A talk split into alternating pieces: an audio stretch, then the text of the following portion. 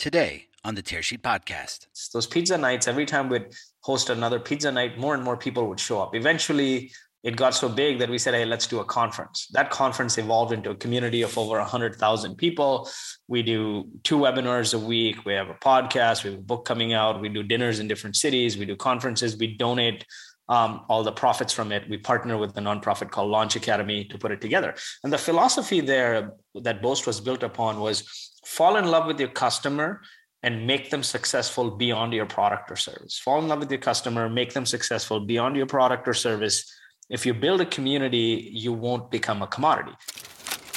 Welcome to the Tearsheet Podcast. I'm Tearsheet Editor in Chief, Zach Miller. I like to say that it takes a village to raise a fintech firm. You can really see the power of the ecosystem when it comes to successful companies in our space, like Square and Plaid. Lloyd Lobo has seen firsthand the power of having an audience. Launched in a spare bedroom with pizza nights, the community he co founded, Traction, now numbers 100,000 people, building some of the best companies in the space. Lloyd's own company, Boast, has seen the fruits of this community. It helps companies apply for R&D tax credits. With a newly formed fund of $100 million, it also helps tech firms finance these credits. We talk about the power of community and how it can help find fans, early fans, and customers for a novel concept. Lloyd shares his experience building Boast and how smaller firms are now able to tap these credits that previously were accessible by some of the largest tech companies. Boast uses a hybrid tech and human delivery model. Lloyd talks about that too. Lloyd Lobo is my guest today on the Tearsheet podcast. My name is Lloyd Lobo. I'm the co founder and president of Boast AI. Boast AI is a platform that automates access to government funding for innovative businesses. Each year, globally, hundreds of billions of dollars are given in funding by governments to spur innovation, but it's mired in red tape, right? It takes a long time to up, uh, come come around. It's a cumbersome manual application process, and it's prone to frustrating audits. Boast AI integrates with a company's technical and financial systems and streamlines the application process so companies can get more money faster for less time and risk. Awesome, and I guess I mean the first we've had, we've had a lot of founders uh, in in your seat, and um, this is the first time we've ever spoken specifically about about this piece of um, of tax. Like, where did you, where did how did you first uh, encounter? I guess the, the the inefficiencies around around tax credits. Definitely. So my co-founder and I had been best friends for years. We went to university together. He's my daughter's godfather. I'm his god- daughter's godfather. After university, he got into Johnson and Johnson's engineering leadership program, built software there. Then he did a startup that failed. And after he uh, realized that you know he needs to learn accounting and finance, and so he went to school for accounting after that failed startup. And his unique combination of engineering and accounting took him into the world of tax credits because now he could decipher the R&D a company was doing and then position it to the government for these tax credits. After a few years in the industry, he called me and he said, "Man, this process is broken. It's manual. I want to start a business in it. Uh, would be would love to work together." I was at the time working at a startup in Philly, and um, you know the ceo there had a very hustle porn mentality. So everyone is lemons mm. he'd say and want to squeeze as much as possible. And um, one day i used to work in the office till 8 9 o'clock. And one day i started going home at 6 and a couple days in he sends me an email saying hey i used to like it when you were in the office till 8 9 o'clock. What's causing you to go home? Your wife is in residency. Like my wife was a med student in residency and he's like, she's working 100 plus hours a week anyway. So what do you need to go home for? That week, my parents were visiting. My parents live in Toronto, Canada. And uh, I'm like, oh man, I still have that email saved. And that, you know, Alex called me and he said, hey, why don't we do something together? And I told him, I said, I don't care what we do together as long as I can build a company I want to work for. I'm in. And that was the, the genesis of Boast AI. That's a great story. Um, so there's this this decision to kind of break out on your own with with a good friend. Um, what are some of the specific challenges, I guess, in terms of turning this process into a fintech? Definitely, right. So traditionally, if you look at tax credits and R and D tax credits and innovation funding in particular, the governments are giving you billions of dollars, right? It's people's money, so they want to make sure proper due diligence is done. That the work you're doing is truly R and D, and it's not like I'm putting an intercom chatbot on my website. So you need to look at all the work you're doing and see if it truly qualifies. The government has a very narrow criteria.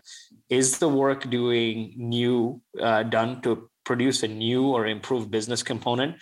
Are they facing technological challenges or uncertainties that can't be resolved with publicly available information?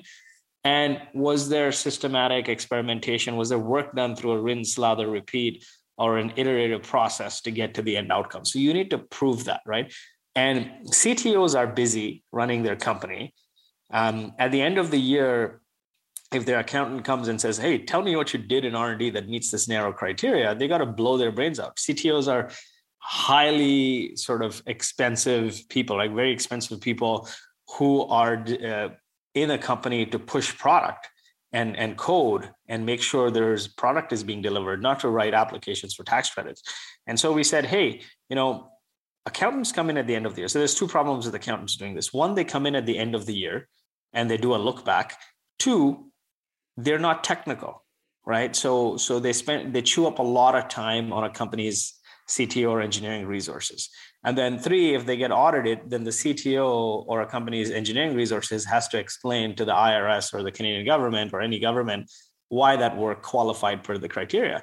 So we said, you know what, how do we streamline this? A company has all their data related to engineering and the financials of those engineering in their Jira, GitHub project management systems, and their payroll systems. What if we integrate with them and pull that data in proactively through the year?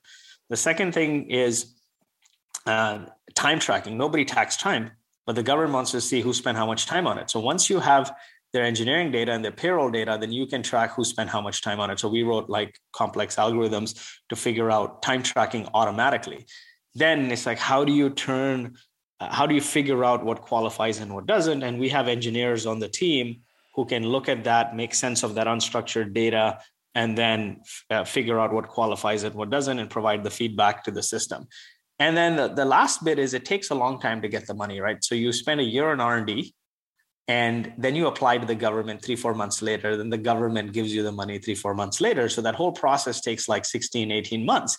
So then recently, we last year, um, last year in February or so, we announced a hundred million dollar fund to front load cash, right? And that's the fintech play. We said, you know what?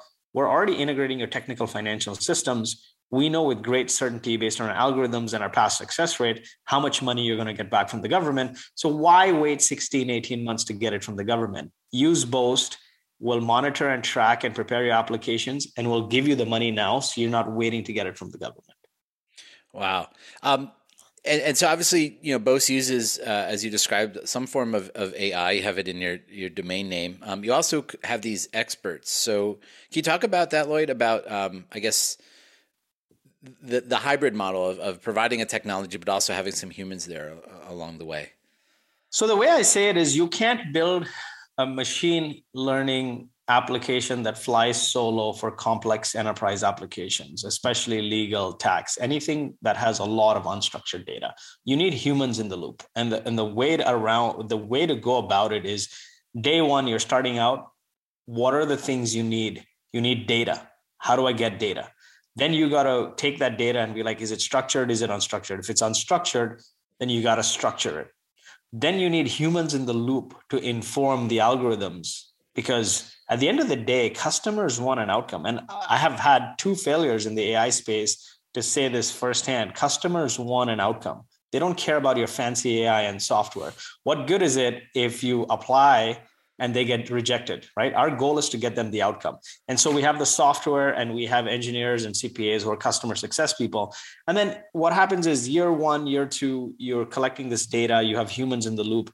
And then the more and more data you have and the more and more workflow you do, then you can apply machine learning. It gets more intelligent with more and more data. But like it doesn't fly like that on year one, right? So I, uh, I was I found another company called Automatically. It was a chatbot built on top of Zendesk, and my biggest learning there was you know if i if i knew then what i knew now because back back then 2012 13 14 there was no such thing as a chatbot.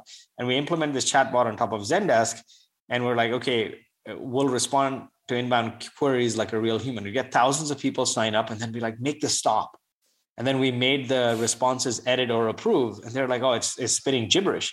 If i knew then what i know today i would have just asked everyone what are your uh, top 20 30 50 most frequent questions mm-hmm. and i would have done a lookup table right? Like if this question then then this answer kind of thing right? And today chatbots a multi-billion dollar industry right? And so the job is augmented with humans as much as possible to get the outcome. Once you have rep- repeatability in the outcome then you can train the models to then get better and better and better.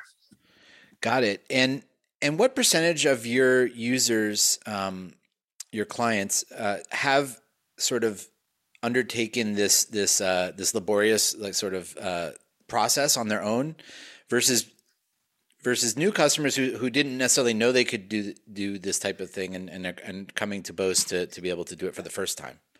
It's 50 50 you know 50% of the people don't know about it. Um, actually let's break it down by markets. In the us i would say you know 50 60 70% of the people between 50 and 70 a couple years ago like 90% of the people were new mm-hmm. um, because the us program what happened was traditionally only large profitable companies like Amazon's could take advantage of the R&D credit. Then in the PATH Act of 2015, they introduced a new provision that said startups uh, that are pre-revenue can leverage the R&D credits to offset payroll taxes and get a cashback. So in the US, uh, the benefit for startups and smaller companies is new, uh, but still like, you know, 50, 60% of the people are greenfield, they don't know. In Canada, it's far more established, right? Like, so the US, although dollar for dollar in R&D credits gives out lots of money, like billions, probably more than most countries. But on a per capita basis, it's very little, right? Like, so the mm. lion's share gets consumed by the Amazons of the world who claim billions in R&D credits. But on a per capita basis or per company basis, you're only getting like 10 to 15, 10 to 20%, right? 10% from federal, and then every state is different. And it's a, uh, it's a small amount.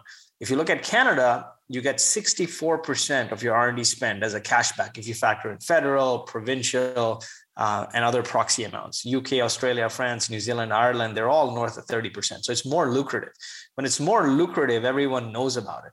And when everyone knows about it, then they're like, you know what, my process is painful AF, right? Like, so in Canada, it's like, ah, oh, it's a painful process. I got to sit in these audits, explain. It's just, it's just a mess. Please take the pain away and and the, the, the benefit of integrating with the tech and financial systems and doing it proactively is this when you come in at the end of the year let's say your tax filing deadline is june in canada and you come in in like april or so as an accountant and said tell me what you did in r&d last year you're only going to tell the obvious things because as a cto what do you want to optimize for the 20% you're just going to make your life easy but when you integrate with their systems we see everything and so we make sure no money is left on the table so i would say in canada more than 50% of the time, we are rip and replacing. We're taking them from somebody else. In the US, it's the reverse. It's uh, it's uh, like about 80% of the time, it's new. And I know, Lloyd, that you wear another hat, and that's as, as co founder of Traction. Can you tell us a little bit about uh, what Traction is? Um, and I guess the impact uh, that wearing this other hat has had on, on, on Boast. Definitely, right? So I'm a big believer in community. You know, from from all my learnings being at other startups, I realized customers want an outcome. They don't want software. And so when we started Boast, we were effectively, you know, going up against big four, right? Big four accounting firms like the KPMGs of the world. And we're two guys in a spare bedroom, working out of a spare bedroom, my co-founder spare bedroom. So we're like, you know what?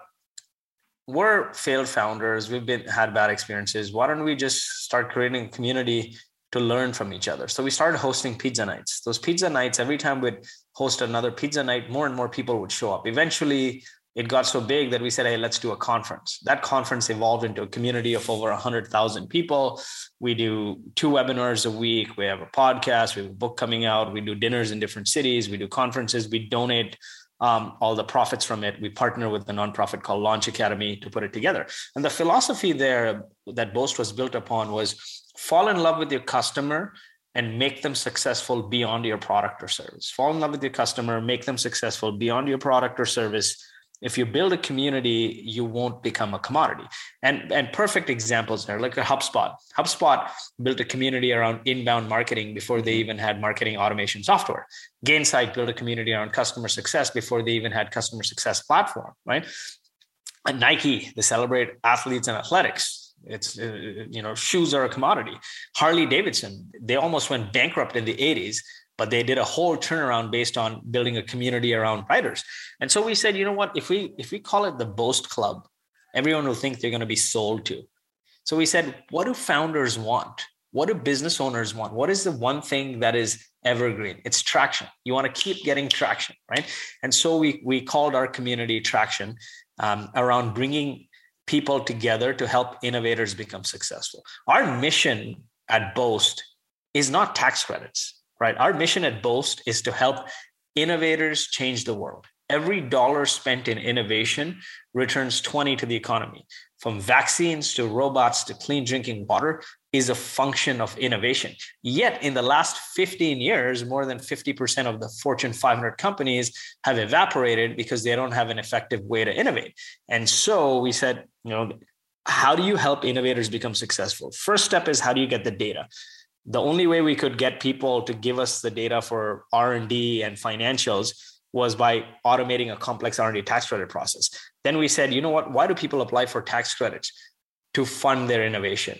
Well why do they need funding for innovation? To accelerate innovation. So our our long-term vision or the big vision is to help companies accelerate innovation by now leveraging this data and then giving them insights to innovate faster who to hire what projects to invest in and so you know boast combined with our community traction we're helping innovators become successful by giving them the technology the funding and all the community resources classes coaching uh, mentorship to become successful.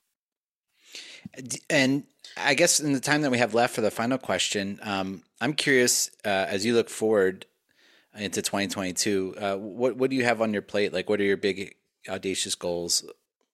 What does the year look for you?